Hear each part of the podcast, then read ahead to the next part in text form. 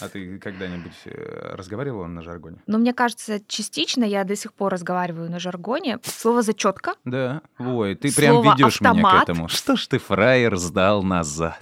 Поймала себя как раз на мысли, что использую жаргонизм, слово «бегунок». Так. В общем, девочка написала, что она там сдала все задания, я их проверила, говорю, ну хорошо, бегунки занесите на кафедру. Бегунок за пивом тоже был бегунок. А потом этот бегунок после того, как сбегает в магазин, стаскивает с девчонки одежду, и бегунок застревает. А это уже замочек. Подкаст «Лаборатория». Пара слов. Вечер в хату, господа слушающие. Это подкаст «Малява Пара словечек». И здесь Оксанка. И Русланка. Так, подожди, меня в хате так называть не надо. Если что. Ну, вдруг однажды нас с тобой кривая какая-нибудь заведет. Но вообще мы сегодня с тобой не только об этом. Потому что тема нашего сегодняшнего с тобой разговора — это жаргонизмы, жаргон, сленгонизмы, это сленг. И как ты говорила еще классно? Арго. Арго. Не перепутайте, пожалуйста, с мужским кремом для бритья. А есть такой? Арко. Арко. А у нас все-таки арго. Да. Да, это три явления языковых, которые между собой тесно связаны, но все-таки имеется определенного рода дифференциация, разделение этих трех языковых явлений. Можно сказать, что жаргон – общее наименование для всех этих явлений, но все они выходят за рамки литературного русского языка. Это внелитературные формы современного русского языка. То есть эти слова не напишут в книгах, на бумагах. Ну, по крайней мере, не используют так часто. Если мы говорим о определенного рода нормах русского языка, то да, использование этих слов выходит за рамки нормы. И в словарях мы обязательно встретим пометы, жаргон, да, жаргонизм, например. Конкретно помету арго мы не встретим, так же, как и помету сленг, хотя, может быть, определенного рода стилистические пометы. Но вот помету жаргонизм обязательно можно увидеть. Так вот, это внелитературные формы русского языка. Жаргон представляет из себя узкоспециализированную лексику, узкоспециализированную чаще всего профессионально. Это может быть слова или словосочетания, или, может быть, даже целые конструкции, которые используются представителями той или иной профессии. Военными, медиками, учителями. И там, я не знаю, да, то есть... Ну, чтобы много не говорить, да. Чтобы много не говорить, ты просто сокращаешь это до одного простого слова. Ну, типа вот как у нас товарищей, связанных со звуком, это пустышка. Ну, то есть микрофон неработающий. Или кукла. Ну, так мы говорим. Совершенно верно. То же самое можно встретить, например, у военных, спецназ.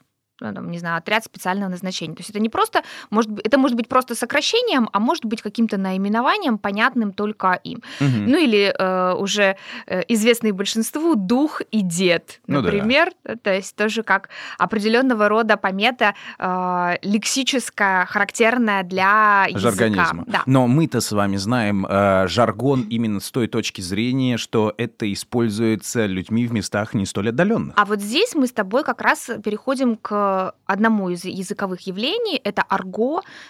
Чем отличается арго от жаргона и от сленга? Вот давайте еще разберемся немного со сленгом, а потом вернемся к арго. Чаще всего жаргон и сленг используются как синонимичные понятия. Между собой люди редко не проводят четко линию, где же граница между жаргоном и сленгом.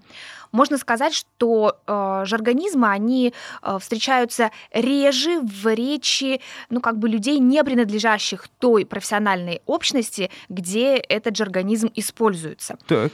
То есть, например, если кто-то говорит про материнскую плату «мамка», в общем-то, встретите... Молодец, вовремя использовала. Начиталась, да? Хорошо. В общем, если... Слушай, мышка. Мышка, это же тоже... То есть, если мы встретим это слово в среде, не геймеров, не компьютерщиков... Подожди, сейчас у людей мозг развиснет, они такие, почему мышка, это типа жаргонизм? Ребята, это манипулятор ввода. Да что ты. По-русски. Клавиатура тоже, манипулятор. Вот. Ну, что-то типа такого, да? Ну да, мы говорим клавиатура. Ну, бог с ней, клавиатура. И клавиатура набранная от печатных машинок нам пришло. А мышка, ну, вот люди придумали, что она похожа на мышь. Я вот сейчас подумала, что мы с девочками, например, иногда используем слово «шампунь» не как средство для мытья волос. Это тебе уже ближе, тут ты не тормозила.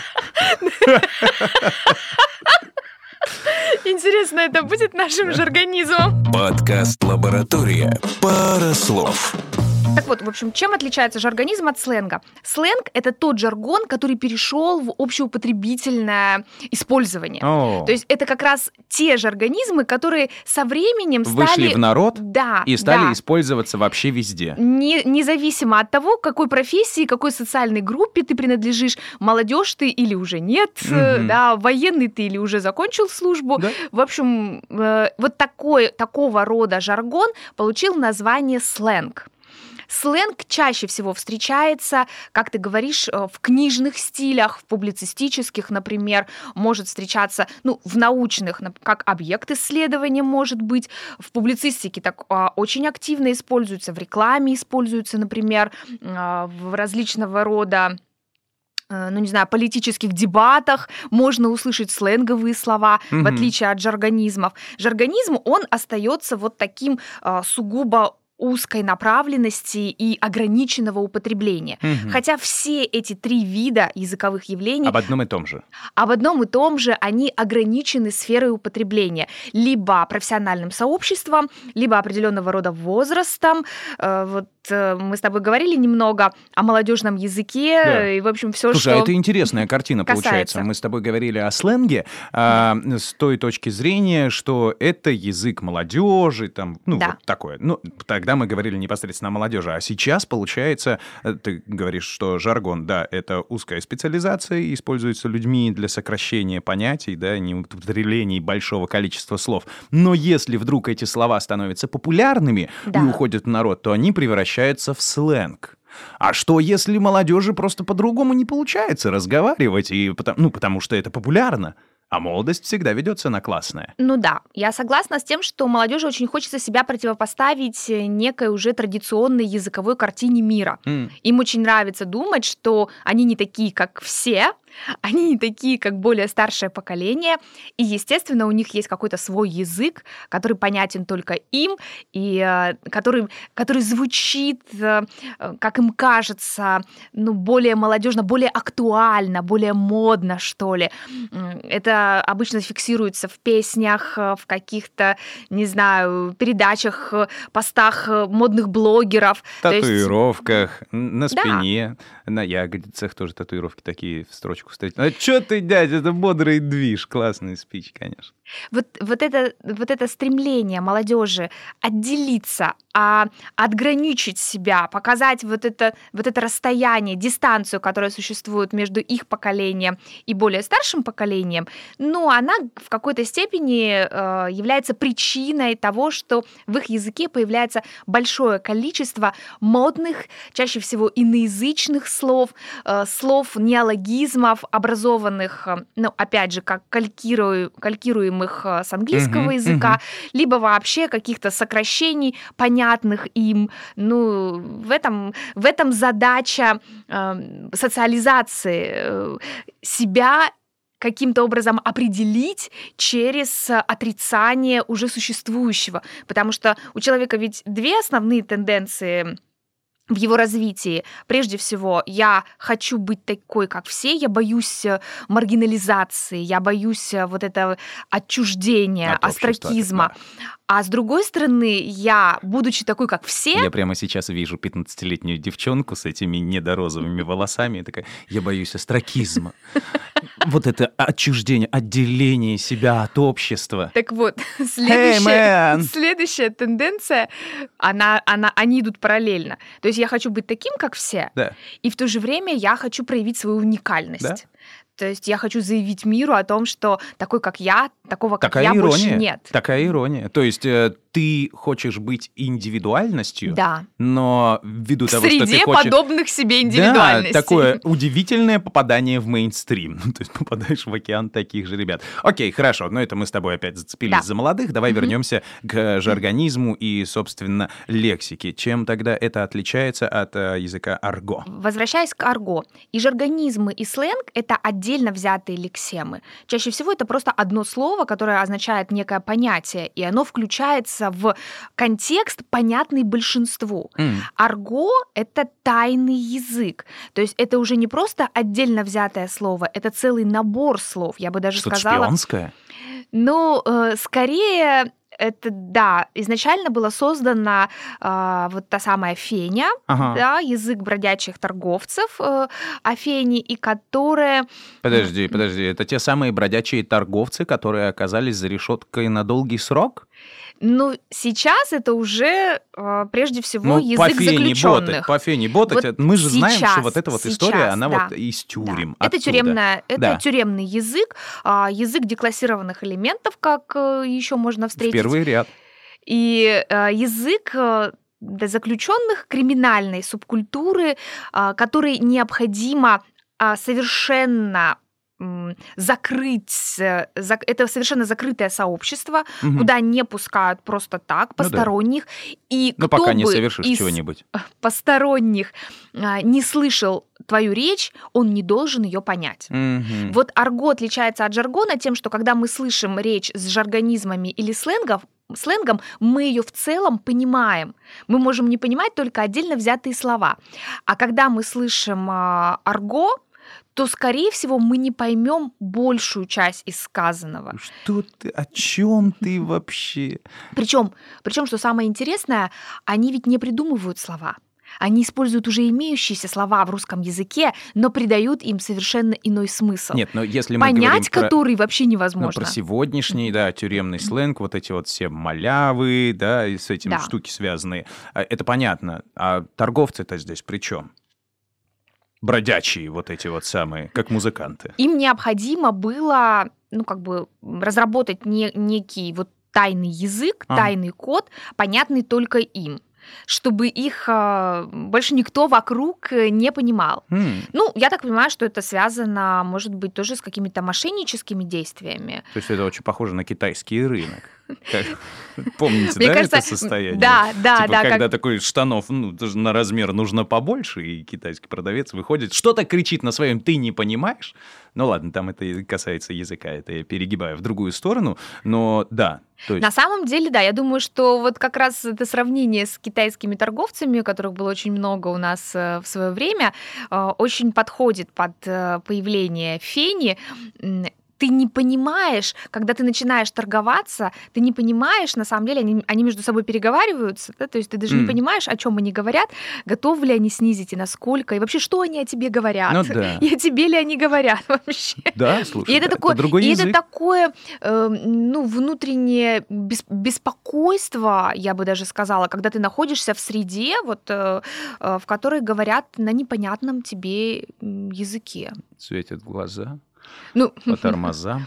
Конечно, тут не совсем иностранный язык. Повторюсь, что частично это слова общеупотребительные, частично это слова общеупотребительные по своему звучанию. Там, например, красный и черный. Нам ведь знакомы эти слова. Да. Однако в... Обозначение человека, кто красный, кто черный. Да, в языке вот как раз тюремной субкультуры красный – это тот, кто сотрудничает с администрацией, а черный – это, трушный зэк, то есть тот, кто живет по правилам и, в общем-то, не сотрудничает там ни с кем. Еще очень много заимствований из разных иностранных слов, типа там «шконка». там штемпы, да, по-моему, вот эти вот все. Вертухай тот же самый. Ну, вертухай это, по-моему, с украинского «не поворачивайся» или как-то так. Большая часть слов имеет действительно какую-то как бы общую универсальную этимологию. То есть, повторюсь, это не неологизмы. Используются слова... Запомните, дети. Вот, значит, тюремный жаргон — это не неологизмы. Запишите себе. Они не придумывают слова. Вот о чем я хотела сказать. Они используют слова, но в ином значении. В таком, что ты даже и не поймешь, если ты не знаком с этой лексикой. Подкаст «Лаборатория». Пара слов. Пара слов.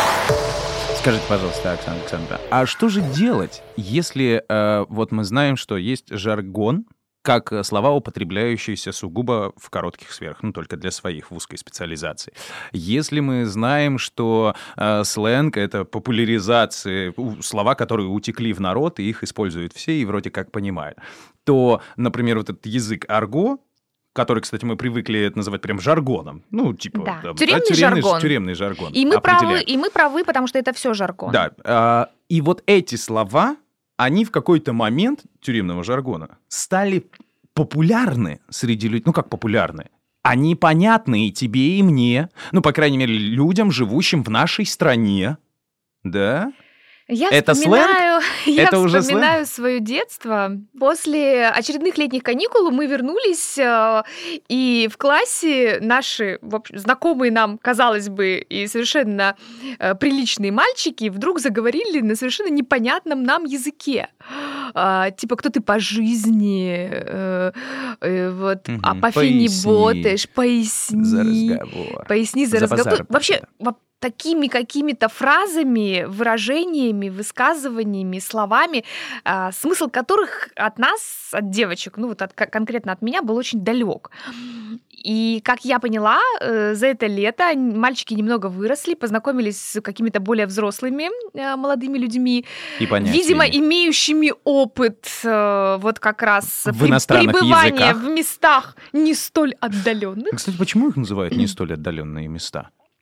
Ой, ты знаешь, мне сейчас сложно сказать, но я думаю, что этому есть даже какое-то такое специфическое фразеологическое объяснение. Угу. Это эвфемизм. Вот я думаю, что это как раз эвфемизм, так же, как там дамская комната, в общем, или домик неизвестного архитектора, также и места не столь отдаленные. Ну, это связано с тем, что вот эти вот зоны иногда, ИВС и так далее, они находятся в черте города. Ну вот мне даже сложно сейчас ответить прям точно. Места не столь отдаленные, может быть, связано с тем, что не думай, что это очень далеко. Угу. От сумы до тюрьмы. Да, не зарекайся. Окей. Хорошо. Мы вернулись и обнаружили, что наши мальчики просто вот поглощены, они прям, знаешь, как это... Как будто бы все лето словари читали. Они... Нет, с кем-то общались явно. Да. То есть для них это была даже какая-то такая авторитетная история. То есть они повышали себе авторитет в школе вот такими связями с людьми, видимо, с каким-то таким прошлым, отсидевшими. И вот они это в языке проявляли. То есть таким образом они как бы повышали свой социальный статус в школе. Однозначно, все не просто так как бы в нашей жизни происходит, и это нужно использовать. Но эта история, как мне кажется, и казалось, минувших дней. То есть, когда, скажем так, в нашей стране исторически так сложилось, что людей, которые побывали за границей, нарушение этого права и так далее, которые побывали в тюрьмах, их было очень много. Не то чтобы их сейчас стало мало, но это перестало быть нормой. Что рядом у нас есть люди, которые вот освободились и как-то так далее. Перестало идеализироваться. Романтизация как-то пропала. Что, бандитский Петербург, сколько сезонов можно снимать? Я вас умоляю. Я вот смотрю на то, как снимают «Анатомию страсти». Какой? 18-й сезон? Господи, сериал такой, посмотри, замечательный. Я смотрела первые 7 примерно, да? И решила, что больше не могу. Да, в этом случае... Они слишком старели быстро, актеры. И когда уже Дерек умер, я такая, да ну сколько, все, я не могу это смотреть. Ладно, хорошо. Да, у этого всего пропала какая-то такая общенародная нить. Как-то мы перешли эту черту в Российской Федерации. И когда недавно взяла и стрельнула вот эта фишка с АУЕ, типа вот этого арестантский уклад един, когда молодые люди стали носиться, некоторые с этим, создавать какие-то сообщества ВКонтакте. Это, кстати, организация, признанная экстремистской. Да. На всякий случай мы об этом говорим и напоминаем. Помета поставим такое, полметра. Но для меня это оказалось смешно. Не то чтобы я думал, что мы такие тут все добрые, и больше никто ни за что не сидит. Кстати, тоже же организм. Вот. Но очень странно, что у людей снова появилось желание разговаривать на вот этом языке. Ты знаешь, начнем с того, что вот эта организация АУЕ, она действительно существует, признанная экстремистской в Российской Федерации. У меня было несколько дел, связанных с анализом лингвистическим и культурологическим принадлежности к этой организации.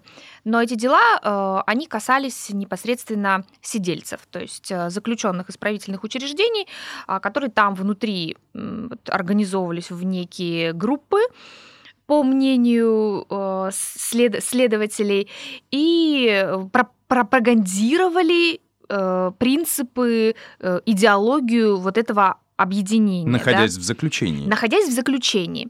Как же они это делали? В общем-то, на исследование были представлены их разговоры, стенограммы их разговоров, далее объекты, предметы, которые они изготавливали, карты там, в общем, коврики разные, там набалдашник трости, например. В смысле, мерч? Простите. Кстати, мы же с тобой про мерч еще хотели поговорить. Нет, мы обязательно поговорим как-нибудь. Это новое слово, иностранно заимствованное. Серьезно. Абсолютно серьезно. Что вы хотели? Абсолютно серьезно. Ребята, в общем... Да, кости, что там, значит, рыбка из капельницы, карты, нарды и так далее сделано на зоне. Видимо, это мерч. Тут по-другому это не сделать. Да, тем более, что они с символикой вот как раз этой организации, там у нее есть определенного рода такие, есть универсальные, а есть вот прям специфические универсальная символы. Символика. Есть универсальная тюремная символика принадлежности вот к тюремной субкультуре, а есть некая символика, которая определяется как символика принадлежности к этому движению. Прошу прощения, мой воспаленный мозг подкидывает мне в сознание, как туристическая зона. Привезите мне магнит на холодильник. Кстати, магнитов не было. Вот странно. Почему? В общем, подобного рода и объекты исследования, то есть разговоры. И тебе все это пришлось так слова, смотреть на все это дело. Маркированная лексика, то есть все это исследуется в рамках дела об организации... вот этого преступного сообщества, преступного сообщества, совершенно названо верно. Сегодня экстремистским. Все верно. Что касается молодежи и что касается использования этой символики, и как бы такой, как это, имитации принадлежности к этой организации, к этой идеологии, разделения ее ценностей, разговоров там на ее языке, я с таким не сталкивалась. Но думаю, что это, знаешь как, мы живем в достаточно сытое время, не конкретно сейчас, может быть, хотя и сейчас, в общем-то, тоже не голодаем. Ты не ела сегодня? Я ела, спасибо. Все, значит, сытое. Вот. То есть мы живем в такое время, можно сказать, благополучное, очень устроенное. Очень странно ты это, конечно, говоришь. По мнению некоторых людей, которые очень громко говорят, не все так устроено. Нет. Ну да. Хорошо. Это свойственно людям ориентироваться на свое субъективное восприятие. Это безусловно. Я живу в такое время. Я поддерживаю тебя, потому что у меня тоже почему-то все устроено. Не знаю, как так получилось. С ипотеками. Как это? С ипотеками. Не с кредитами, но с ипотеками, на все остальное заработано само. Но мы сейчас с тобой про другое говорим. Простите нам наше счастье, пройдите мимо. Не плюйте в спину, пожалуйста. Это мы вспоминаем вот прошлый подкаст, посвященный извинениям. И заранее извиняемся перед тем, кто не сыт. Мы просто не знаем, где меньшинство. А современная молодежь, как мне кажется, слегка нуждается вот в определенного рода эмоциональной встряске, в каком-то эмоциональном, ну, не то чтобы потрясении, но, в общем, оживлении эмоций. Помнишь, мы с тобой как-то говорили о том, что эмоциональный фон сегодня достаточно ровный, и связано это с тем, что, грубо говоря, впечатление от окружающего мира, от окружающей действительности... Оно уже устаканилось, и все нормально. Во-первых, устаканилось. Во-вторых, как бы их достаточно много, этих впечатлений. Люди путешествовали, там, до последнего времени, по крайней мере, активно очень. Они много видели, они знакомы, им доступна информация со всего мира. То есть сегодня удивить кого-то чем-то, каким-то образом поразить, это заставить нужно, чтобы испытывать. Этого не было в Гугле. Сильные эмоции сложнее, чем это было там 20 лет назад. И, конечно, молодежь, естественно, нуждается в этом эмоциональном опыте, в том числе, как это ни странно, в неком негативном, отрицательном опыте. Угу. Вот мы с тобой вспоминали про пиратов и про романтизацию вообще образа пирата. Да. Так же, кстати, как и образа рыцаря средневекового. Ну, да. Хотя, если мы заглянем в любые исторические источники... То не все так там красочно и не все так там красиво. То мы, конечно же, увидим, что к реальности все эти романтические образы Айвенго из романов Вальтера Скотта не имели никакого отношения. Ну, конечно. Вот примерно то же самое происходило и происходит с криминальной субкультурой, с тюремной субкультурой. То есть это некий мир, закрытый мир. Это мир, ну, в котором, я не знаю, может быть, какая-то иерархия определенная, какие-то ценности, принципы, там, в общем-то, свой язык, да, вот это вот своя жизнь для молодежи, для которой это совершенно, ну, как бы сказать, такая закрытая область, сфера, куда не попасть просто так. Да и я думаю, что немногие туда и стремятся попасть, да, в реальности. В принципе, как бы как организация, да, она же не существует. Ну, вот конечно. А да, оно просто в голове, оно по большей части типа как такая идеология, идея. Ты просто придумал, кто ты сегодня. Да. Здорово, я АУЕ. И все. Я вспомнила фильм «Кто я» про хакера, и вот тоже подумала, там же тоже как вот это закрытое хакерское сообщество, да, и тоже попытка там внутри этого сообщества занять свое место лидирующее, ну как бы объяснить окружающим, вообще доказать окружающим, что ты имеешь право там находиться, что ты достоин, и для этого нужно совершить, ну, какое-то правонарушение или преступление. Показать, чтобы, в общем, себя. Да, вскрыть, да, амбар тетки. Да. Я думаю, что такое увлечение вот этим экстремистским сообществом и его идеологией, его там, я не знаю, какой-то концепцией, я про АУЕ, это тоже может быть связано с вот этой вот попыткой самоутверждения, где-то там найти себя, вот через этот отрицательный опыт, я плохиш какой-то, посмотрите, какой... Мальчиш-плохиша. Вдруг вам муж сегодня вечером зайдет на кухню и: «Здорово, краля!» И ты такая: «Ты плохиш». Да. Я тут ребят с пару слов послушала. Пытаешься положение в обществе найти, да, свое? Положенец. Да. А что до той истории? Вы, как лингвист, признали использование вот этих вот лексем и прочих всех дел, что это действительно относится к этой субкультуре? Ну, на самом деле... К счастью для лингвиста, ему не приходится делать каких-то правовых выводов и утверждать, что то или иное общество является преступной прекрасная группой. Работа. Очень люблю сейчас. Все педиатры и терапевты такие: «Так что тебя? Из-за чего у меня насморк?» Должен я сказать точную причину: лингвист. Я ничего вам не обещаю.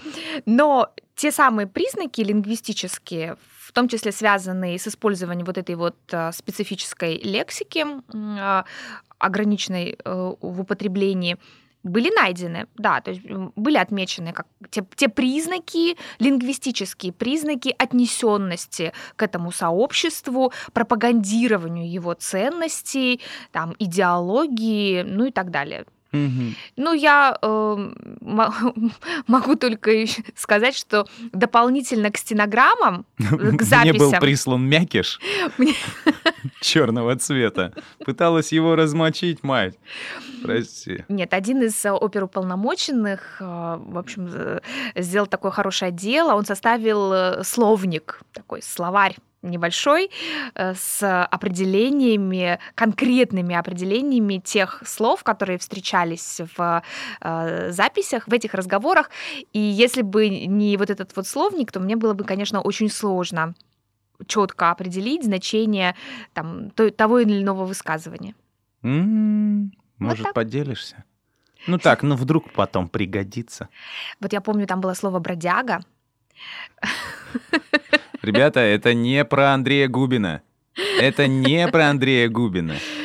Слушай, мне кажется, Губин, а у Губина было «мальчик-бродяга». Ну что ты? А мне почему-то бродяга жизни молодой, там чего-то такое. Эх, Оксанка, какая-то другая песня у меня в голове крутится. Не дай бог с тобой оказаться на зоне. Так, в общем, бродяга — это тот, кто стремится занять более высокое положение в иерархии, вот в этой тюремной, но пока еще не занимает. Он на пути к вот этой высокой иерархии. Ну, там были, конечно, и воры в законе, безусловно, и та самая малява. Ну, в общем, много было слов. Какие-то известные, ну, а какие-то совершенно мне непонятные. Если бы не было их объяснения, то сложно было бы, конечно. Это был подкаст «Пара слов». Оксана Миско и Руслан Сафин. Давайте говорить так, как нам нравится. Но желательно так, чтобы это было понятно всем. Ну или, по крайней мере, если вы используете жаргонизмы или какие-то сленговые словечки, учитывайте контекст и ту аудиторию, к которой вы обращаетесь. Вдруг вас неправильно поймут. Подкаст «Лаборатория». Пара слов. Пара слов. Вот эта точечка такая, вдруг вас неправильно поймут, да? Да. Интересно, смотри. Места не столь удаленные. Да. Выражение из уложения о наказаниях дореволюционной России, по которому ссылка в тюрьмы делилась на две степени: в отдаленные и не столь отдаленные места Сибири. И именно этот оборот прочно вошел в язык писателей второй половины XIX века для обозначения места ссылки. Вот то есть можно было отъехать далеко, а можно было не столь далеко отъехать.